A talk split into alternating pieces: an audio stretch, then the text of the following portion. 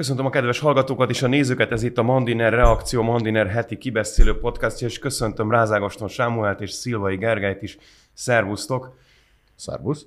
Én pedig Kacsoh Dániel vagyok, és ö, hát volt egy tematika tervünk, bekerült még egy, egy szomorú hír, meghalt Henry Kissinger, aki mondhatni az amerikai külpolitika, a huszadik századi amerikai külpolitika egyik legnagyobb alakja volt, hadd legyek ilyen rövid és tömör.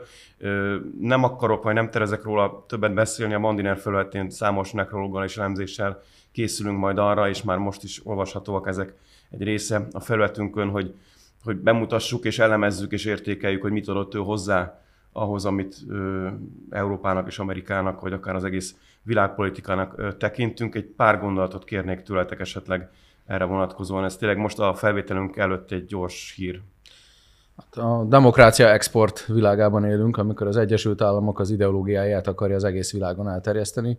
Nekem Kissinger pedig a reálpolitika atya, és pont rá volna szükség most ebben a furcsa veszélyekkel és konfliktusokkal teli világban. Például az ukrán kérdés tartós rendezésében egy ilyen reálpolitikus lenne. A legfontosabb, hogy Amerikában és a világban újra fontos pozícióba kerüljön. Tehát különösen szomorú, hogy a a huszadik és a huszonegyedik század legnagyobb reálpolitikusa távozott. Alig, ha nem, egy-két háborútól lehet, hogy megmentett a világot. Nem tudom, hogy mi volt háttérben, de elég lehet, valószínűleg tartom. És hát olvasni kell Kissingert mindenek előtt. Reméljük lesz méltó utódja egyszer. Szentén nem fogják avatni, de nem is ez a funkciója. Az biztos, igen, sokszor meg is szólalt még az orosz-ukrán háború kapcsán is, és hát sokszor emlegették ezt a reálpolitikát. Azok, akik egy józanabb politizálást várnak el az ilyen világméretű és dúzadható konfliktusokkal kapcsolatban, a németek nem tartoznak most jelenállás szerint, legalábbis az én megítélésem szerint, de akkor erről fogunk most beszélni egy picit, azok közé, akik a reálpolitikát folytatnák, például az orosz-ukrán kap, ukrán háborúval kapcsolatban, hiszen a vigyünk sisakokat és segítsünk, ahol tudunk álláspontjától, itt a tavaly februári orosz agressziót követő első reakciókra gondolok, eljutottak oda, hogy a legnagyobb propagátorai Európai Uniós szinten, legalábbis a politika nyelvét, ha nézzük, a, annak, hogy Európa teljes mellszélességgel álljon ki a konfliktusban Ukrajna mellett, és az eszkaláció irányába tolja el a folyamatot, miközben a magyar álláspont ugye inkább hasonlít Kissinger gondolataira, vagy elvi álláspontjára, hogy legyen fegyverszünet, legyen béke, és akkor tárgyaljuk újra, amit lehet. A Nézőpont Intézetnek megjelent nem is olyan régen egy, egy átfogó felmérés, ami a német-magyar kapcsolatokat nagyon sok szinten nézi át. Ezek, ez az orosz-ukrán háború, ez sokat rontott a két ország viszonyán?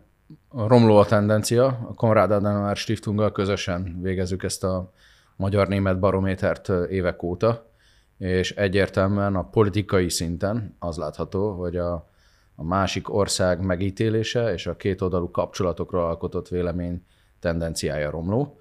Hál' Istennek a társadalmi megítélésben, az egymás iránti bizalomban nincsen ilyen negatív változás, de a politikát azt valahol elrontottuk, és mi ezt alapvetően a sajtóképekre vezettük vissza. Végeztünk média statisztikai vizsgálatot is. Németországban a Magyarországról megjelenő cikkek kilencven-kilencvenöt százaléka negatív.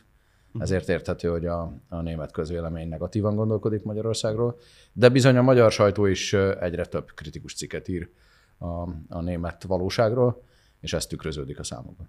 És a német politika hallgat a német sajtóra, és azért hangolja át akár saját magát is, vagy, vagy arról van szó, hogy alapvetően ugye egy ilyen liberális, zöld, szocdem kormány próbálkozik azzal, hogy most Németországot visszarángassa a recesszió világából a fejlődés területére, eközben viszont ideológiailag ez nyilván egy szembenállást is jelez a magyar kormánnyal, vagy, vagy minek tudható be ez a, ez a romló tendencia leginkább? Tudósok azt szokták mondani, hogy hiba, hogyha monokauzalitást keresünk, tehát hogy egy okkal magyarázzuk.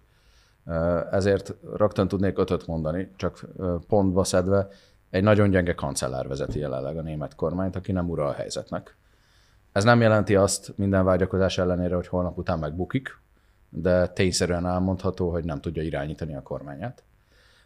Van egy ideológiai programja ennek a kormánynak, mégiscsak az volt a, a, a kormányprogramnak a címe, hogy több haladást merni. Ugye ez Willy Brandtnak a híres mondása, hogy több demokráciát merni, annak egy átalakított verziója, tehát egy progresszív program van. A magyar kormány meg konzervatív keresztény alapon áll, ez nehezen összeegyeztethető. Van, ami súlyosbítja a helyzetet, egy rendszerellenzék és egy kormányellenzék is Németországban. A mainstream, amivel a kormányellenzék tartozik, az nagyon sok kérdésben hasonlóan gondolkodik. Tehát kényelmes a helyzete abból a szempontból ennek a gyenge lábakon álló kormánynak, hogy az alternatívája, a reális alternatívája, a cé dé úról beszélek, az nagyon sok kérdésben hasonlóan gondolkodik. Ahol elmaradt a konzervatív fordulat, ami furcsa kifejezést a tekintetből, hogy egy konzervatív, nevében konzervatív pártról hát beszélünk. De ezt már nem nagyon szereti magáról mondani, ugye Angela Merkel óta a középnek, meg a, ki tudja minek nevezi magát a cé dé u, most próbál egy programot alkotni, és nagyon nagy nehézséget jelent számára, hogy az identitását megfogalmazza. A negyedik nehézség a média szerepe, ami extrém erős Németországban. A modern politika amúgy is a, a média elvárásaihoz próbál igazodni nagyon sok országban, de Németországban ez, ez mint sok más dolog, extrém szinten sikerült, és egy-egy vitriolos írásnak politika befolyásoló képessége van, ami megjelenik egy Frankfurter Allgemeine Zeitungban vagy a Spiegelben. És végül az ötödik pont szerintem Amerika szerepe, ami történelmi elemzést igényelne, de ha a huszadik század eseményeit felidézzük, akkor azért ne felejtsük el, hogy ezerkilencszáznegyvenöt után elvesztett második világháború követően az Egyesült Államok befolyásolja a Németországnak a működését, és ez így maradt a hidegháború végét követően is. Tehát Németország nem szuverén módon azt a döntést hozta kényszerhelyzetben, és a világháború elvesztése okán érthetően, hogy az Egyesült Államokhoz igazítja a külpolitikát. Ez negyvenöt óta folyamatos. Sajnos jelen van minden egyes kérdésben, így az ukrán, ukrán kérdésben is. Ez azt is hozta magával, hogy kezdetben ugye Nyugat-Németország, aztán végül ugye az egyesítés után egész Németországnak volt kellő pénze arra, hogy a jólétre költsön, és közben ne kelljen költeni a, bizt, költeni a biztonságra. Jól érzékelem, hogy az Egyesült Államok lehető részben az orosz-ukrán háború miatt, de már Donald Trump idején is ezt a, az alkut ezt elkezdte volna felmondani, és azt mondja, hogy igenis elvárja az európai szövetségesektől, hogy költsenek hadászati ö, felszerelésekre, a védekezésre, hogy ne neki kelljen a nátót úgymond a hátán cipelni. Önnek megvoltak az előnyei, hiszen ö, az Egyesült Államok tudott úgy ö, világban politizálni, a NATO ként jelent meg, miközben azt tudtuk, hogy az Egyesült Államok, de minthogyha itt lenne egy változás, Európának a saját lábára kellene állnia, kéri, Euró, kéri Amerika, vagy követeli Amerika, legalábbis ezeken a területeken. Gergő, te ezt hogy látod az amerikai nyomást ilyen tekintetben Európán? Ez a nyomás mindig, mindig jelen volt, és nyilván ez a, tehát a NATO az az u es á előre tudott helyőrsége volt mindig is, szerintem ez nem egy nagy, nagy megfejtés. Um, jelenleg nyilván a német-amerikai um, tandem ideológia létezik, um, és ezt a NATO kétszáz százalékos költést, ezt emlékeim szerint még a Trumptól, tehát a Merkelem.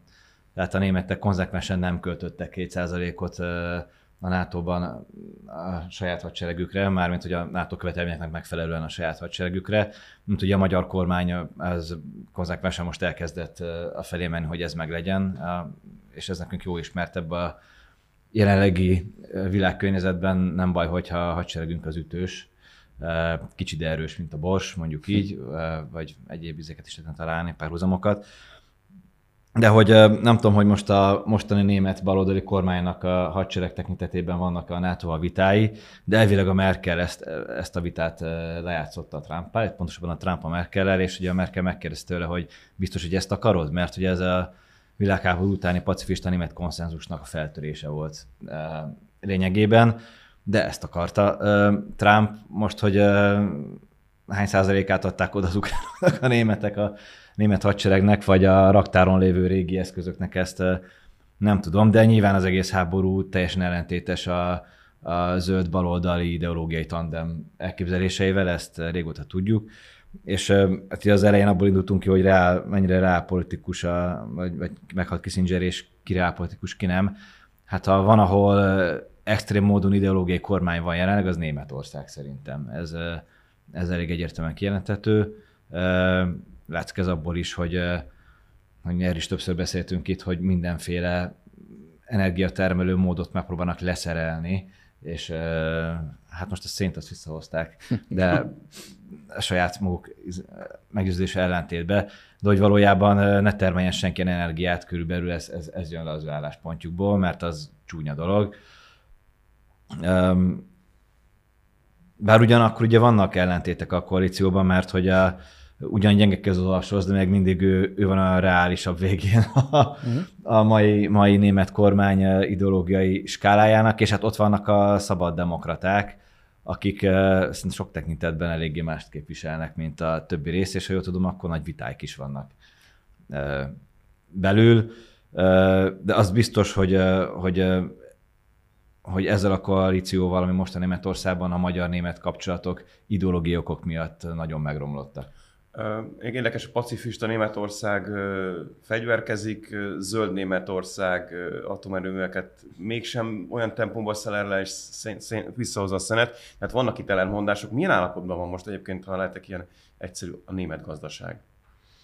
Mert a recesszióról hallani, hát a... reálbércsökkenés évek óta, recesszióban van, és nagyjából öt éve nulla a teljesítménye, mert a Covid-dal, hogyha együtt nézzük az akkori csökkenést és az utána mért relatív növekedést, akkor nullára jött ki, és egy éve tartósan statisztikai adatok alapján recesszióban van, ezek nulla egész egy - nulla egész két százalék mínuszt jelent, tehát valójában, ha messziről nézzük, akkor nulla százalék a növekedés statisztikai értelemben, és ehhez tegyük hozzá, hogy a gazdaság szerkezetileg van nagy bajban Németország, hiszen az olcsó energia forrását veszíti el ideológiai okokból.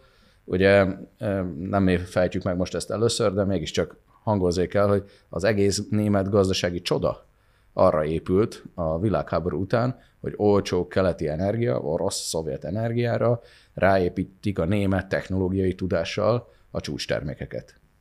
És utána ezt a világpiacon eladják. Kínától kezdve Latin-Amerikáig és az Egyesült Államokig mindenhol.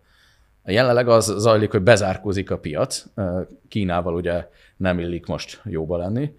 Tehát szűkül Oroszországgal meg pláne. Oroszországgal pláne. Szűkül az, a, a, ahol el tudják adni a termékeiket, és a, a olcsó energia elvesztésével az egész gazdasági modell megdőlt. Tehát maradt a technológiai tudás, amiben pedig, aki olvas német sajtót, maguk a németek elkezdtek kételkedni, hogy van-e még nekik technológiai tudásuk. Egyáltalán az i té huszonegyedik századi világában az a német mérnöki zsenialitás, ami a huszadik századot jellemezte, az elegendő-e? Illetve a német autótechnika, csak hogy egy konkrét példát mondjak, az tényleg még olyan egyedülállóan fantasztikus, ha a kínaiakkal összevetjük. Vagy meg hogyha az é u betiltja a, a, a benzines dolgokat. És... motort, így van. Szóval, szóval nagyon nagy bajban van Németország, nem csak a statisztikai aktuális adatok, hanem gazdaságstratégiai értelemben is, és én szerintem a német kancellároknak ez lenne a feladata, hogy ebben mutassanak valami víziót, irányt, és a német gazdaság modelljét vagy megújítsák, vagy megmentsék, de ezt, ezt én az egész német kormánytól hiányolom. Az erről való látványos gondolkodás is hiányzik valójában. És ha jól értettem, amit korábban mondtál, a, ezt kihívó álláspont sem hozza magával a német politikán belül az lehetséges kifutásokat. Hát a cé dé u az, azzal szokta bírálni a Scholzot, hogy túl jóban van Kínával, uh-huh. és hogy a, az orosz elnökkel miért beszél néha évente egyszer uh, Olaf Scholz, um, miközben az lenne a német gazdasági érdek, ha a régi modell megmentésében gondolkodunk, hogy uh, ezeket a piacokat és energiaforrás vidékeket meg tudja őrizni magának Németország. Ugye az új modell az a zöld gazdaság lenne, de abban az az igazság, hogy egyre kevesebben hisznek a nagy zöld átállás mítoszában. Ez nem azt jelenti, hogy a zöld energiának és a zöld gazdaságnak ne lenne létjogosultsága, csak a Németország azt állította, hogy atomenergia nélkül tíz év alatt az egész gazdaságát zöldé teszi. És ezt a tempót, ezt a célkitűzést, ezt ma már egyre kevesebben hiszik el, hogy működőképes. Ez ilyen öt éves tervek világát idéző hozzáállás amúgy egy olyan célhoz, amíg nem tudjuk, hogy hogy jutunk el, de azt már kijelöltük, hogy mikor. Hogy ott megérkezünk. De, de gondoljunk bele, milyen szimbolikus dolgok voltak itt, hogy ugye a kettővel korábbi német kancellár az ott ült a, a Gazpromnak a, Gazprom, a felügyelőbizottságában, talán benne a tetejében, és ugye utána, amikor kitört a háború, akkor utána leszették róla, nem tudom, hogy meg volt a keresztelve, de a keresztvizet. Igen, ez jó kérdés. Minden esetre eléggé karaktergyilkosság áldozata lett ezután. Butát fogok kérdezni, csak át akarok vezetni az Európai Tanács közelgő, fontosnak ígérkező ülésére, hogy arról is beszéljünk, latolgassunk. Olaf Scholznál csörög a telefon, hogyha már Kissingert is visszaidézzük, valaki Európát akarja hívni, vagy ez már, ez már meghaladott dolog? Vagy von der Leyennél? Vagy fölhívják-e még egyáltalán bármelyiküket, uh-huh. vagy csak es em es-t írnak, ugye? Mint Ursula von der Leyen es em es-be intézte. A német haderő nagy építője is egyébként. Ha csak nem von der Leyen férjének írnak. De komolyra fordítva a szót, az egészen biztosan kijelenthető, hogy ma már megszépült a szemünkben Angela Merkelnek a szerepe, uh-huh. aki valóban reálpolitikus volt. Tehát sok mindenben nem értett egyet Magyarország és Németország, mondjuk a migráció kapcsán akkor, de egy reálpolitikus tisztelhettünk Merkelbe, és így relatíve megnő az ő jelentősége és a politikájának a, a, a helyessége is. Itt az idő egy comebackre egyébként, csak hát, nyilván tudjuk, hogy ez nem következik. Nem, nem ő, ő poroszosan német, tehát ha egyszer nyugdíjba ment, akkor nyugdíjba ment. Uh-huh. De az ukrán politikája azért bizonyította azt, hogy igenis lehet tárgyalásos úton is rendezni konfliktusokat. Ugye az egész ukrán háború az ő távozását követő, talán harmadik hónapban robbant ki. Szóval a, a helyzet az az, hogy a, nincs olyan európai vezető jelenleg, aki képes lenne víziót adni Európának úgy, hogy a többsége az európai politikai osztálynak ezt elfogadná. Mert víziója van a magyar miniszterelnöknek, és ezzel egyedülálló. De legyünk őszinték, a jelenlegi európai osztálya Európának ezt nem fogadja. Nekem van egy vízió, ami mögé láttam, hogy nagyon sok európai tagállam felsorakozott, maga az Európai Parlament is, nagyon rég nem látott egységet hoztak létre, a magyar gyermekvédelmi törvénnyel szembeni kötelezettségszegési eljárásba szálltak be országok. Ezt csak arra akarok utalni, volt a egész mai Mandiner cikk a bundesztági öltözködési és transz megjelenési metódusokról szól, hogy hát szóval ilyen ügyekkel azért igenis sok időt el tudnak tölteni Európa jelenlegi vezetői. Hát ezért látom, kell a politikai osztályt megváltoztatni. Az Európai Parlament egyébként másfél-két éve, nem olyan régen ítélte el Texast az ottani abortusztörvény miatt. Ugye Texast, aminek az a jelszava, hogy don't mess with Texas. Ne, ne szórakozz Texasszal, egyébként meg kit érdekel. Tehát, hogy, hogy másrészt pedig volt még egy hasonló ítéletük, a világ másik felén is ítéltek valakit. Uh-huh. Szóval így küldözgeti a morális rólunk megmondásokat. Magyarországon hát még, nem is igen, de mi az é u-ban vagyunk. Lassan könyvtárnyi irodalma van egyébként már. Egyébként csak egy megjegyzés eszembe jutott, hogy azt szokták mondani, és majd erről beszélünk esetleg egy röviden a szuverenitásvédelmi törvény kapcsán, hogy, hogy miért, nem, miért arról beszél a magyar kormány, hogy a szövetségesei és a barátaival szemben milyen védekezési mechanizmusokat kell beépíteni. Miért erről beszél, és miért nem arról, hogy a keleti világgal szemben, például Kínával vagy Oroszországgal szemben hogyan kell védekeznie. Ezt idefele Krekó Pétertől hallottam meg egy podcasten egyébként éppen. Hát nyilván arról nem beszélünk, és arról nem konzultálunk, hogy hogy működjön a titkosszolgálat, ezt csak innen jegyezzük meg, vagy jegyzem meg. Azok a svédek, akik ugye a titkosszolgálatot is transzparensre akarják tenni, egyéb akarták. De minthogyha az európai mainstream is inkább a, a saját berkein belüli, neki fontos ügyekkel foglalkozna csak, és kevésbé azzal, hogy a világ milyen kívásokat állít elé, és akkor beszéljünk az Európai Uniós csúcsról. Rólunk fog szólni, vagy arról, hogy merre tovább Európa? Csak egy fél mondat, mert az Európai Uniós elit is egyre kevésbé reálpolitikus, és ők is egyre inkább ideológusok. Így van. A, hogy miről fog szólni a csúcs, ez szerintem a napokba fog eldőlni. Lehet, hogy mire a... megjelenik a podcasting, már többet tudunk mi is. Lehet, de attól sem ijednék meg, hogyha ugye tizennegyedikén és tizenötödikén uh-huh. lesz decemberben, hogyha csak az előtte lévő napokban dől el. A kiszivárgó hírek, információk alapján nagyon nagy, a, a szokásosnál is nagyobb a vitája a tagállamoknak. Ugye mégiscsak egy ukrán kérdésben kellene. Tagjelölti státusz. Tagjelölti státusz az megvan, a tárgyalás megkezdése, ez lenne most a napirend. És nagyon sokan értenek egyet a magyar állásponttal, de csak Magyarország meri ezt kimondani. Vagy lehet, hogy Szlovákia is egyébként. Ez az egyik dimenzió, ami nagyon fontos. Ott van a, a, emellett a, az egész költségvetési kérdése, az Európai Uniónak. Ugye azt találták ki a bizottságban, hogy jelentősen meg kéne emelni a forrásokat. Ott van az a, az a dimenzió, hogy a, a pénzköltés az nem megy az Európai Bizottságnak, tehát elfogadtatott egy hitel alapú programot, hogy a Covid után megmentse az európai gazdaságot. Az európai gazdaság rossz állapotban van, és ezek a kifizetések egyáltalán nem, nem működnek. Magyarország ugye egy vasat se látott, de a többiek is állandóan panaszkodnak, hogy nem utalják át a forrásokat, és nehézségekkel küzd a gazdaságuk. Tehát, ja, és fél évvel vagyunk az európai parlamenti választás előtt, ami azt jelenti, hogy itt már mindenki készül a huszonnégyes év Európájára. Tehát egy nagyon-nagyon komplex tanácsi ülés várható, és én nem lepődnék meg, hogy ha nem születnének nagy döntések, csak arról, hogy legközelebb is találkoznak. És aztán mindenki hazamegy, és azt mondta, hogy győztem.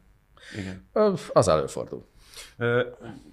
Egyébként miért nem lenne egyszerűbb mondjuk magyar álláspontot is afelé ten, ö, igazítani, ahol sejtéseink szerint több nyugat-európai tagállam is van, hogy nem értenek egyet azzal, amit döntünk, de mivel úgyse lesz belőle semmi, nem fogunk itt hőbörögni. Például az ukrán, ö, azt valahogy senki nem hiszem, hogy még Ursula von der Leyen sem látja maga előtt, hogy ott van a, az újabb csillag a, a, az Európai Uniós zászlón, és Ukrajna már tag. Tehát ezt valahogy mindenki tudja, de azt mondják, hogy küldjünk egy jelzést a világnak, kényszerítsük térdre Putyint, mert ettől biztos be fog tojni, hogyha mi most teszünk egy lépést afelé, hogy Ukrajna közénk tartozzon, miközben tudjuk, hogy ennek az esélye jelenállás szerint igen csekély, tekintve a korrupció szintjét, a határok tisztázatlanságát és még nagyon sok egyéb körülményt, ami elvileg egy kötelezettséget ró a, a, a jelenlegi tagállamokra. Tehát ebből úgyse lesz semmi. Miért nem mondjuk mi is azt, hogy jó, akkor dőljünk hátra, szavazzuk meg, rajtunk nem oljon. Ezt most kérdezhetném hmm. a miniszterelnöktől is, de most ti vagytok most itt, mit gondolod? a, ö, szerintem kettő dolgot válaszunk külön. Az egyik az, hogy ez egy téves narratíva, hogy csak Magyarország megy széllel szembe. Valójában, ha megnézzük az európai realitást, csak keveset foglalkozunk vele. A legkritikusabbak az európai fősodorral, mondjuk a dánok. A dán szociáldemokrata kormány migrációs politikája az olyan, mint a magyar. És ők ezt el is mondják. Csak akkor hát ugye ki foglalkozik a dánokkal őket? Magyarországon, tehát nem, nem érzékeljük ezt annyira, mert a, a baloldali sajtó tudósításai szerint kialakult az a narratíva, hogy csak mi merünk az asztalra csapni. Persze lehet, hogy egy dán asztalra csapás az nem annyira izgalmas és nyelvtanilag színes, mint egy magyar asztalra csapás, de a tartalmát tekintve, vagy az eredményét tekintve azonos. És akkor idézhetem az osztrák kancellárt, aki pár hónapja bemondta, hogy szó nem lehet az uniós költségvetés emeléséről, tehát felejtsék el. Az ukrán csatlakozás kérdésében pedig Robert Ficót, az északi szomszédunkat idézzük ide, sokkal radikálisabban ellenzi Ukrajnának a támogatását, és be is vállalta a választási kampányba, és azóta is ezt mondja, mint ahogy mi valaha tettük, mert a magyar kormány mindig azt mondja, hogy segíteni szeretnénk Ukrajnának, de nem gondoljuk, hogy az a segítés, hogyha fegyvereket küldünk, meg felveszünk az é u-ba. Uh-huh. A, ez az egyik dimenzió, a, tehát hogy, hogy mi a, a helyes a narratívája egyáltalán ennek az ellenállásnak, a másik pedig szerintem a magyar kormány gondolkodásának a mély rétege, hogy nem hisz szerintem a magyar kormány abba, hogy itt megvan a bizalmi alap a közös európai külpolitikai cselekvésre. És ha ez nincsen meg, akkor minden országnak a feladata, hogy önálló külpolitikát folytasson. Ugye bármilyen kérdést előveszünk, Ukrajnát vagy Izraelnek a kérdését, nincs közös európai vélekedés erről. Tehát kár erőltetni a dolgot. Tehát nem csak, hogy bizalom nincs, hanem hogy nem is biztos, hogy van ennyi országnak közös külpolitikai erőt. Lehetősége, ez így van. Nem tudom, én a Nagy-Britannia meg kilépett, de Dánia, meg Görögország, Ország. Meg Portugália, meg mi. Most itt... Semmiben nem értenek egyet külpolitikailag. Egyiknek Afrika fontos, másiknak Oroszország, vagy Ukrajna. De ha önálló külpolitikába gondolkodunk, akkor az azt jelenti, hogy önállóan kell meghatározni a partnerségeket is, és a magyar külpolitika egyébként a diplomácia hagyományos iskolájának a képviselője, hogy nem oktatjuk ki a partnereinket, nem úgy kezdünk egy tárgyalást, hogy lehülyézzük a másikat, hanem kedvesek, intelligensek, udvariasak vagyunk, mert úgy lehet eredményeket elérni a tárgyaláson.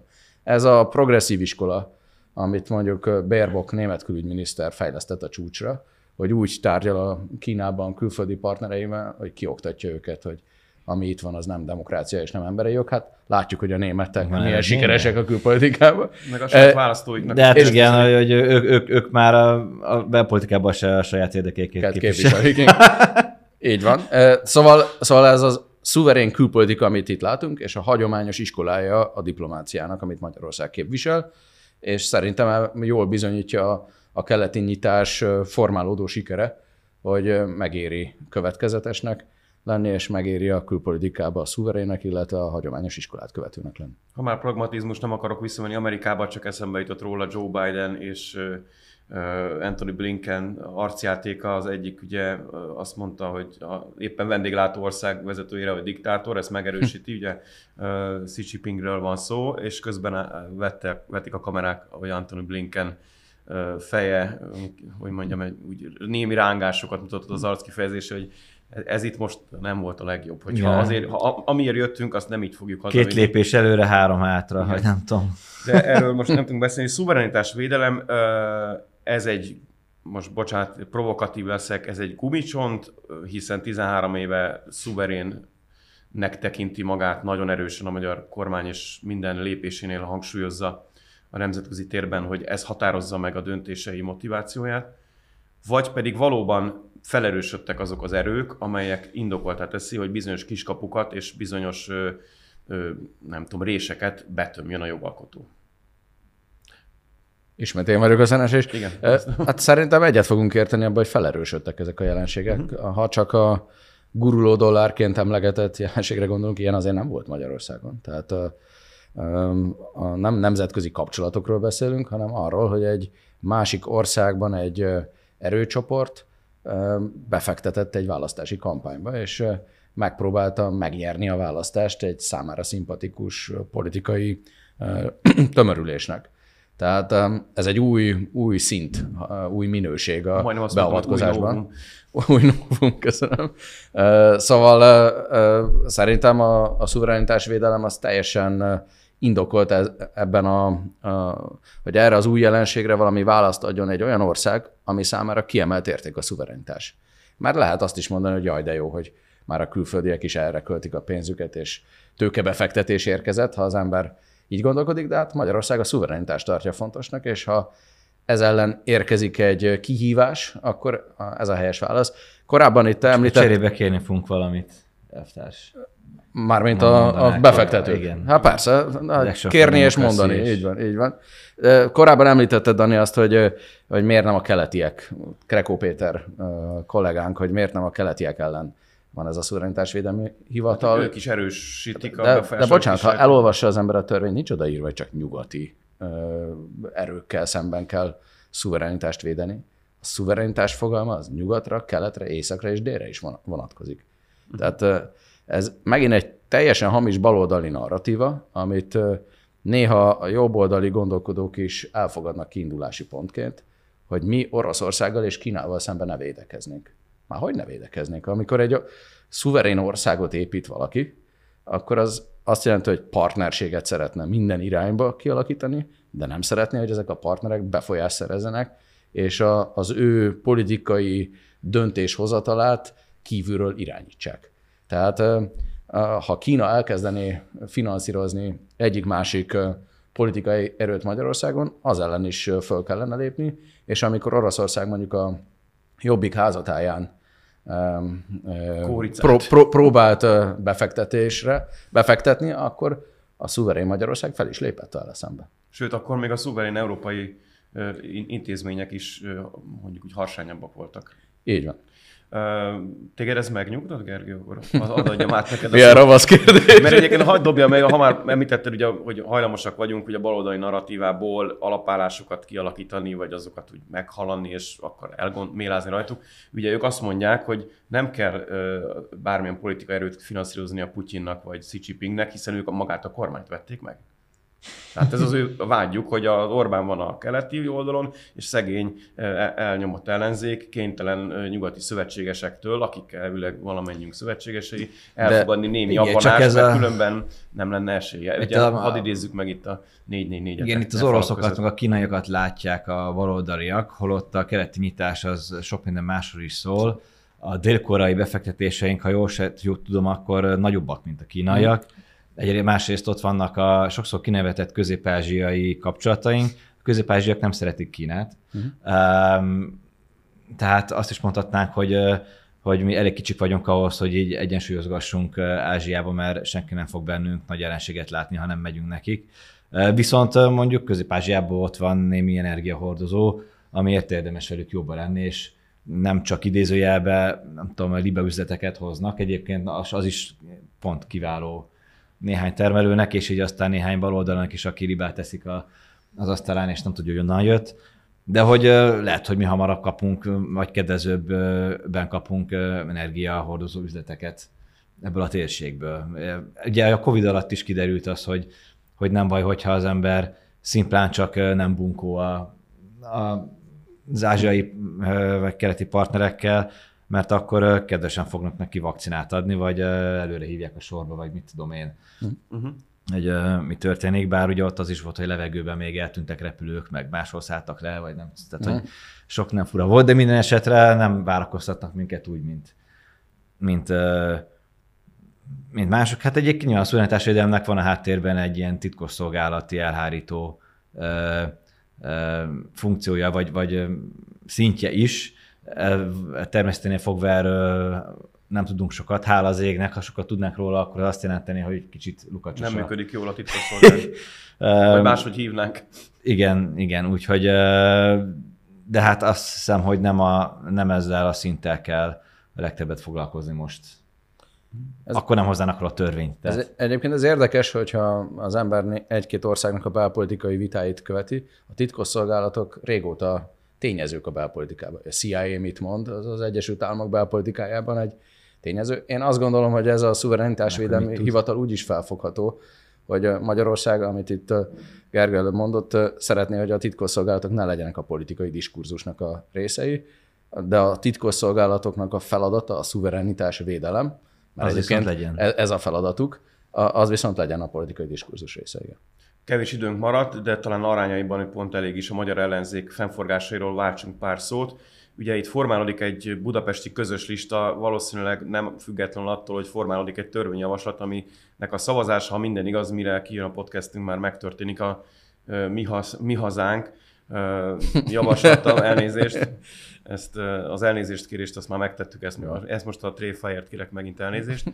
Amúgy egyébként jegyzem meg, a Mandiner valóban nem direkt követte el azt a hibát, amire a, a Mi Hazánk mozgalom ö, olyan hevesen reagált, ö, elnézést is kértünk miatta, de mindegy, lett ennek némi folytatása, most ö, tevékenységükben bizonyítassák, hogy tévedésnek és viccnek is rossz ez a kifejezés, ami megjelent a, ja. a grafikon alatt. Zárójel bezárva, tehát a lényeg a lényeg, hogy nagyon úgy néz ki, hogy a dé ká diktál megint a, a budapesti politikában is, hiszen ők dobták be a közös lista javaslatát, és úgy tűnik, hogy a Momentum, amelyik azt mondta, hogy never again, soha többet Gyurcsány a közös listán, néhány politikusok részéről legalábbis elhangzott olyan nyilatkozat, hogy mégis, de túl azon, hogy a Katona József Színházban menni megéri, hogyha az ember dé ká-s, hiszen olcsóbban jut be, valóban megint egy olyan kört fogunk látni, hogy Gyurcsány Ferenc nevet a végén, legalábbis ami az ellenzéki arányokat, felosztásokat illeti, kérdésemben pedig ravaszul beleszőttem a választ. Csoda, hogy az őrkényben nem olcsóbban járnak. Hát ez az ügy még Bolgár György szerint is botrányos, úgyhogy...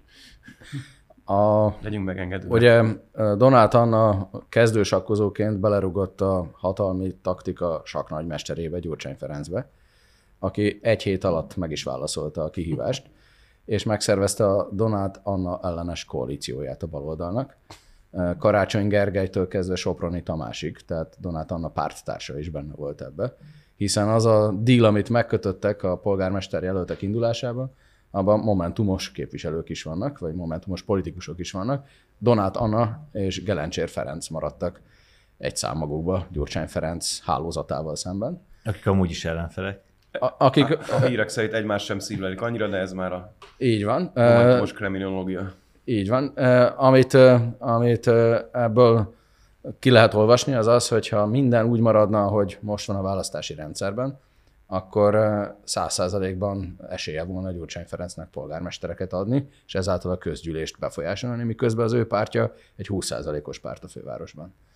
Én azt állítom, hogy közérdek a választási rendszernek a, az átalakítása abban az esetben, és nem a hatalommal való visszaélés, hogyha ezzel a, a főváros valódi erőviszonyait akarja tükrözni a, a jogalkotó. Tehát itt valójában a törvény várható átalakítása az megakadályozza azt, hogy Gyurcsány Ferenc száz százalékba uralja a fővárosi közgyűlést. És ezáltal mozgassa a szálakat, mert az arányos választás esetében ugye a dé ká húsz-huszonöt százalékot fog elérni küszöbb szabályokán, és pont, hogy nem Gyurcsány Ferenc fogja kizárólag a, a fővárosi közgyűlést dominálni. Alá nem szeretném becsülni. Donáth Annának is hamar beletört a bicskája. Gyurcsány Ferenc hálózatépítése és szövetségkeresése még ebben a világban is fontos lesz, és a jelölt állításba bele fog szólni, de valójában ez egy helyes és üdvözlendő változás. Ez pra- praktikusan akkor, bár nem fogja kimondani, Karácsony Gergely érdeke is alig, hanem ez, hiszen az a testület, amelyik fölötted fog, ha megnyeri a választást, mert azt szeretné, jövőre a főpolgármester választás, ha ő lesz a jelölt egyáltalán. Hát ez az, ez az. Egyébként, szóval mindegy, lezárom azt a gondolatot. Mikroadományok makro problémája, igen. igen. Szóval, hogy, hogy, hogy nyilván szívesebben ül egy olyan testületén, ahol a Gyurcsány Ferencnek nem száz százalékos, hanem mondjuk húsz-huszonöt százalékos a befolyása, talán az ő mozgásterét is növeli, de lehet, hogy pont emiatt nem ő lesz a jelölt?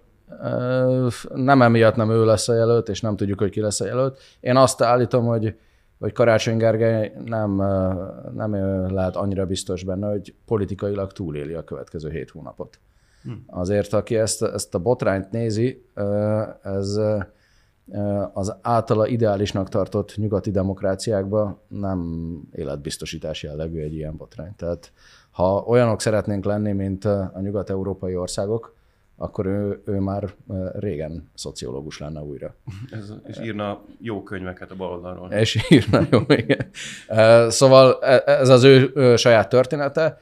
Nem, nem a Karácsony Gergely szempontjából jó ez, és mondom még egyszer, ne becsüljük alá Gyurcsány Ferencnek a építkezését, de legalább egy esélyt ad ezzel a fővárosnak a jogalkotó, hogy ne Gyurcsány Ferenc legyen a, a, az ura a fővárosi közgyűlésnek. Miután most erre több időnk nincs, hogy kibontsuk, ezért ajánlom minden nézőnk és olvasónk meg valamennyünk figyelmében a Mandiner vonatkozó cikkeit, amelyekben részletesen kitárgyaljuk, hogy Tordai Csabának mi köze van Karácsony Gergelyhez, Karácsony Gergelynek mi köze van a dollár baloldalhoz, és hogy hogy is volt az az előválasztási kampány, hova tűnt a kilencvenkilenc mozgalom, és mi az ötszáz millió forint, amiről az egész ügy szól, és akkor ott még további részletek vannak a Mandiner felületein a Mi Hazánkkal kapcsolatban, és az ő támogatottságukról is többet meg lehet tudni, és nem is sorolom még mennyi mindent talált a Mandineren, ajánlom az olvasását, követésünket, nektek nagyon köszönöm, hogy itt voltatok, a nézőknek a figyelmet köszönöm, tartsanak velünk legközelebb is.